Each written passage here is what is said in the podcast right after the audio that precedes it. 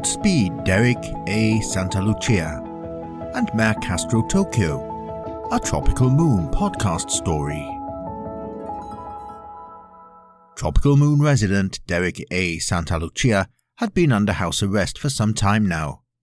He had been placed under house arrest by the mayor himself for making very disparaging remarks about his appearance in public. It was now common knowledge that Derek had likened the mayor to a confused Tropical Moon banana goose.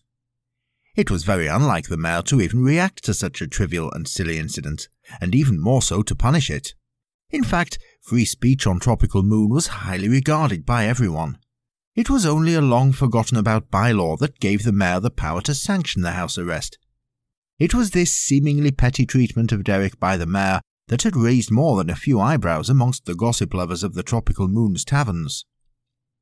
Now, house arrest was especially difficult for Derek, as he was a wanderer in spirit, a traveller, and this was coupled with a restless mind. He would start to get itchy feet as soon as he had been in the same place for too long, and it was this particular combination of personality traits that had ultimately led him towards his career as a freighter driver, transporting goods far and wide across Tropical Moon's surface, and even weaving his spaceable juggernaut through comets, satellites and space debris to deliver his payload to other planets. Derek would often be far away from home, choosing to sleep in the sleeping compartment of his freighter that he had named the Great Bear. He would park up to sleep under rows of palm trees on Tropical Moon, or, if on a long journey between planets, would stop mid-journey, cutting the engine and allowing the freighter to drift slowly while suspended in space. After a long day's driving, he would relax by just gazing out of the windscreen at nothing but stars, listening to his tapes of Hawaiian music and occasionally climbing out of the side window of the cab to float along the side of the vehicle and check that its payload was secure. Due to Derek's house arrest, he had been unable to work except for local jobs that got him back before his curfew. He was not coping with his confinement very well. In fact, his behaviour had started to worry his best friends, Albie Planet and Jeffers, so much so they had begun taking turns in checking up on Derek Knightley. But even with his friends looking out for him, this wasn't enough to stem the flow of Derek's downward spiral. Tropical Moon is an honest, beautiful and happy world, but sometimes that just isn't enough, and the most troubled of its inhabitants can occasionally slip through the cracks. Sandwiched in between the two Tropical Moon districts of the Gothic Quarter, already familiar to us as the location of Mister Russell's turret, and the Heart of Darkness district, is the Halloween in Japan district. As its name suggests, the district is in perpetual conflict of contrasting architecture and features. The streets are even narrower than its adjoining district, the Gothic Quarter, with rows of small medieval-style houses adorned with black cats, spirits and number thirteens. While in the same row, there are traditional-style oriental bungalows complete with Reiki meditation fixtures and ornamental water gardens, zen parks and carp pools. It is in this district where the mayor of Tropical Moon historically resides, in a large tower made completely of a single piece of ivory, the hollowed-out two thousand year old tusk of a Tropical Moon polar giant narwhal. The current mayor, however, Mayor Castro Tokyo, was a man of the people, and had shunned the decadent living quarters of the tower that is temporarily loaned to any new mayor for the duration of their tenure. Instead, he opted for a far humbler abode, an old decommissioned monorail carriage. The carriage had been hoisted above Halloween in Japan's skyline and relocated to its current location amongst the rooftops, above a row of drinking establishments and smoking dens in the less desirable part of the district. To a cynical eye, it may look like a rather crude and obvious political move to win favour with the residents, but this wasn't the case. The mayor genuinely enjoyed this style of living and preferred the colourful lifestyle of the dirtier, more run-down end of the district. The residents here weren't any different. They weren't immoral or deviant, they just had less disposable income to spend on nice things. But this didn't make them bad people, and the mayor knew this.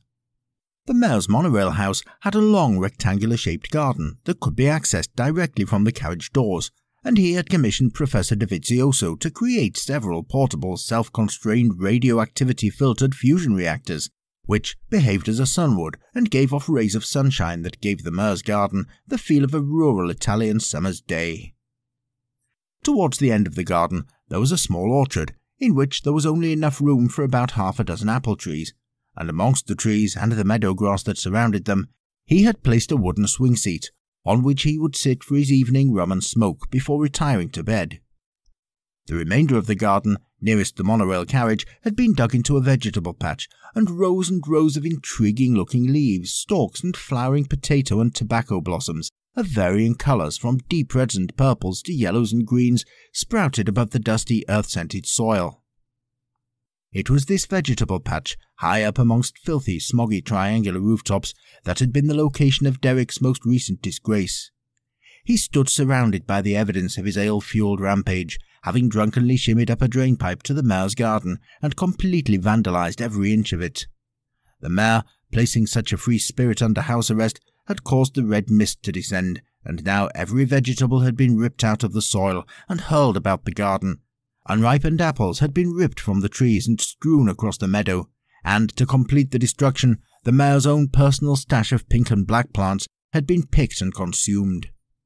These kinds of incidents on Tropical Moon were oddities indeed, as such was the social fabric that altercations and disagreements rarely ended in anything other than a positive resolution and a handshake. Standing amongst the vegetative carnage, his eyes opened and adjusted to the brightly lit garden. He only had a second or two to take in and realise what he had done before he noticed the mayor, casually sitting on his swing seat behind him. He nonchalantly struck a match and lit the cigar that protruded from his mouth. Without looking up, the mayor spoke in a calm and composed voice.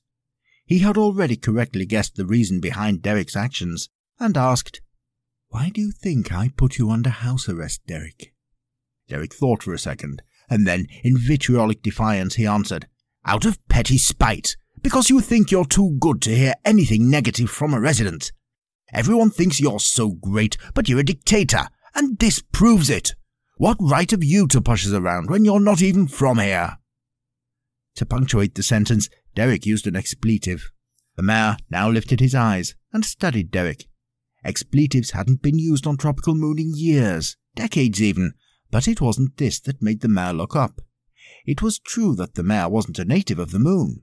He was an immigrant from an orbiting planet, and had been on Tropical Moon since he was a young man. The mayor chuckled, and turned the expletive over in his mouth, as if tasting a retro sweet for the first time in years. He leaned back in the swing, and took several long, slow puffs from his cigar without inhaling, to keep the glowing tip alight.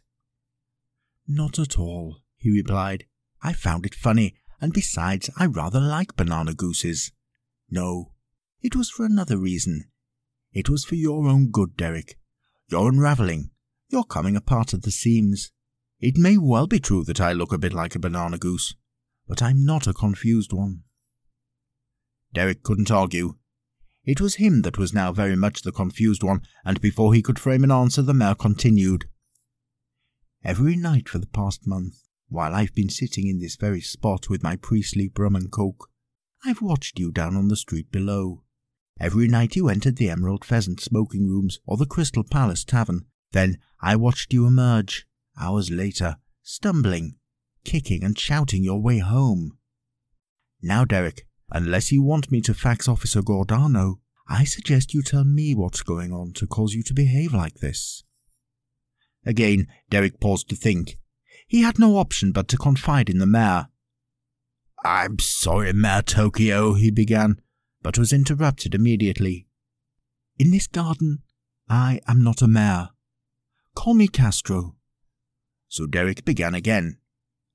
"Okay, Castro, you know if you buy a new computer game at first you play it properly, and you complete each mission as expected until you complete the game.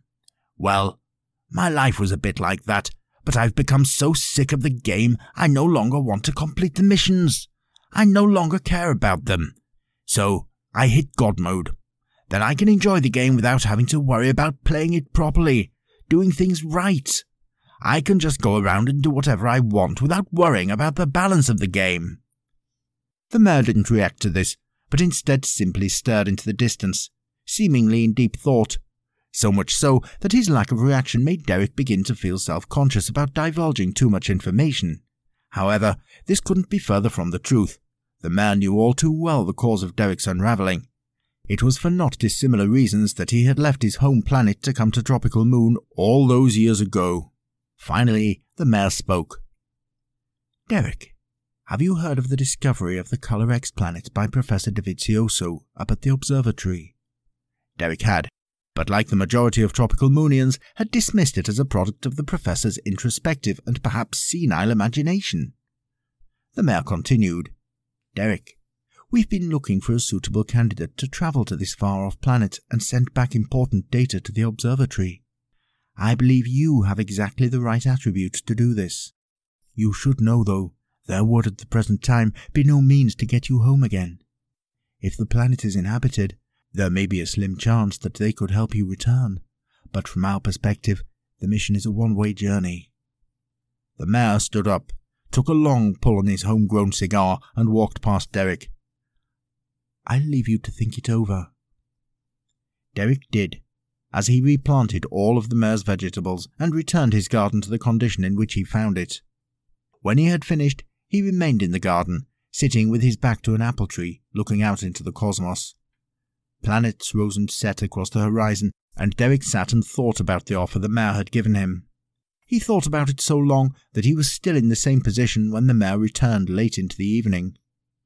Derek had made his decision, and although it seemed like a permanent solution to a temporary problem, he had decided to take the offer.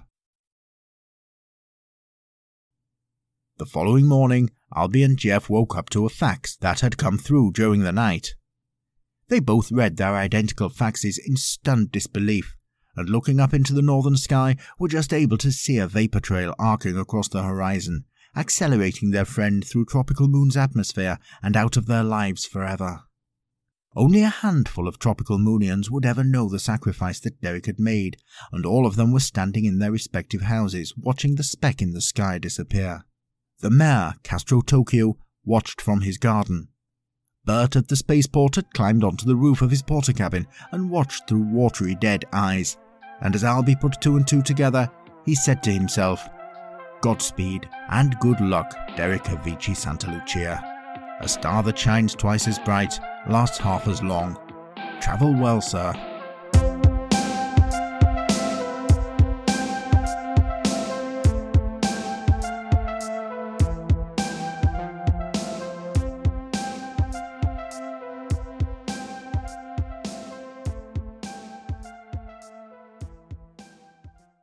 This episode used real sounds from space, audio recorded from the surface of Comet sixty-seven P by the Philae probe, sent by the European Space Agency's Rosetta mission to study the conditions on a comet. Tropical Moon was created and written by Giles Warren. It was, as usual, meddled with and narrated by his associate, Mister Buck Stansinger. If you've enjoyed your time on Tropical Moon, please don't forget to rate us and review, as it really does help. And if you would care to take a selfie and tag it with where and how you're listening to Tropical Moon, please do, and feel free to share it with our online community. There, you can see the artwork accompanying each podcast. So, until next time, goodbye, and thank you for listening.